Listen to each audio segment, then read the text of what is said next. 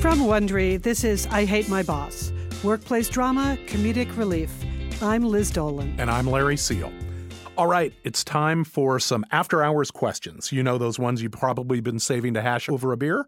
Well, the first one comes from Dana, who writes Dear I Hate My Boss team, I love the podcast. Thank you very much. And I've been finding it very helpful for navigating the workplace. I wanted to ask for some advice. We have a team working on a high volume caseload at a law firm. One of the paralegals is seriously slacking, never calls clients back, disregards projects and assignments, and things of that nature. I've just been doing his work on top of mine since if something falls through, it's a reflection on the whole team. However, I can't keep it up.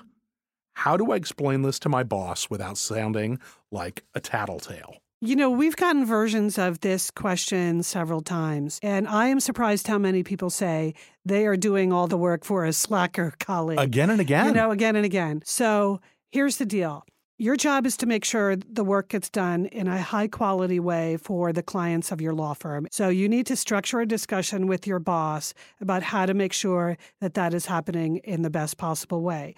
And it is your job if you see a gap that needs to be filled or part of the process that is breaking down, it is not being a tattletale in the context of a discussion about how do we get the work done better to say this person isn't really appropriately doing the work in this way or we've gotten complaints from clients about this it's totally okay as long as you're not just going in and whining about, you know, she never does this or he never does that, yeah. which I know from the tenor of your letter that that's not what you're going to do. No, but yeah, for it sure. is you have a problem, you need to solve it. And part of solving it is fixing the way one of your colleagues is doing their job. I think you can address that.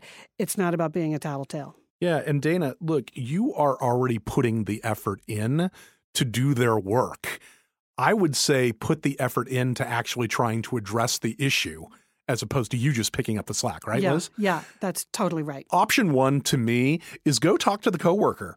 I'm having to step in and do it. I got to tell you, I'm getting sick of stepping in and doing it, and I need you to follow through on those pieces. Otherwise, the stuff's going to hit the dirt. And then option two is to go to your boss. And I agree, you can go to your boss in a way that says, look, I'm concerned and I'm getting exhausted. Either I've already gone to Larry and said, hey, he's not picking it up mm-hmm. and he rejected my conversation, or frankly, I don't have a lot of confidence that that's going to solve the problem and I need your help. And suggest a solution and Yeah. put it in the language about improving your service to your clients because that's ultimately why you're all there. Dana, again, I, I think you're one of those people that we run into often who's stepping in, picking up the slack for others.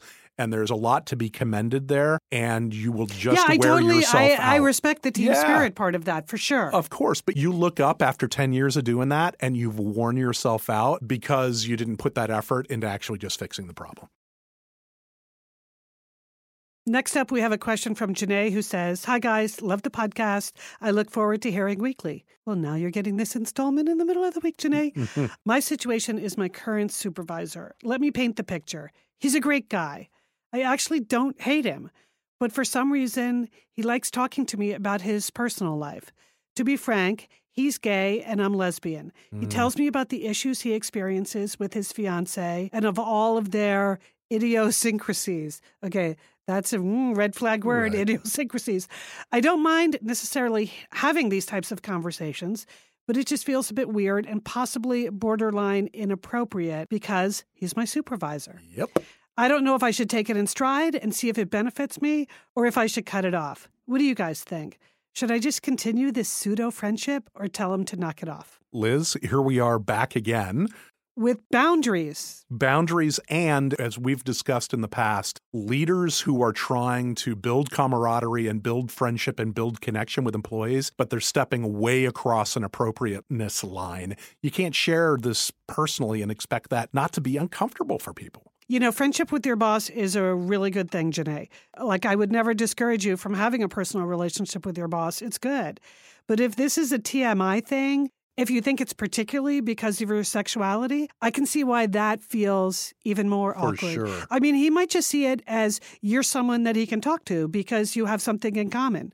You know, like you could be Dodgers fans. but but also you use the phrase pseudo friendship. And that was I just wanted to pick that out a little bit because we want an amiable connection with people at work, right? We're sharing this space all day, every day. And a lot of these are, you know, they're workplace friendships. They're maybe not as deep as other friendships you have in other parts of your life. They're not pseudo friendships, they're just a particular type of That's right. friendship that has certain boundaries. Though I know it's very hard to say to someone that you have this warm, chatty relationship with. I don't want to hear about your personal life. I don't think I've ever had to say that to anyone. What I hear Janae saying is you like him, but he's talking about things that you don't want to discuss with your supervisor because it feels inappropriate. Yeah. I mean, that's as simple as this is, and it's perfect just like that. I mean, you can literally just say, Look, I like you. I enjoy being friends, but having conversations of this sort with my supervisor, I'm sure you can get how weird that is. I'd really rather not do that. Again, especially if you assume good intent Mhm. and you're not assuming that they're trying to be a creeper, they're just trying to make a connection. I feel like two thirds of the conversations we have come down to people being able to speak up about their boundaries. And look, Liz and I will be here. We're happy to help you with your wording. We're happy to help you talk it through because we get it's not as easy as just saying, just say this. But if you speak with some empathy and you also speak with some forethought, I think most of the time it goes really well. So thanks, Janae. All right, people, we need more of your workplace stories that you just can't make up. We love them. We love them. Keep them coming. Send them to us on Twitter or Facebook. We are at I Hate My Boss Show, and our phone number is 424 224 5711. If you're listening on a smartphone, just tap the cover art to see the episode notes, and you'll find a link to call us right there. Don't forget to subscribe and leave us a five star review on Apple Podcasts or wherever you get your podcasts. Thanks for listening, and don't miss our next episode on Monday. Remember, workplaces can feel crazy. But you don't have to.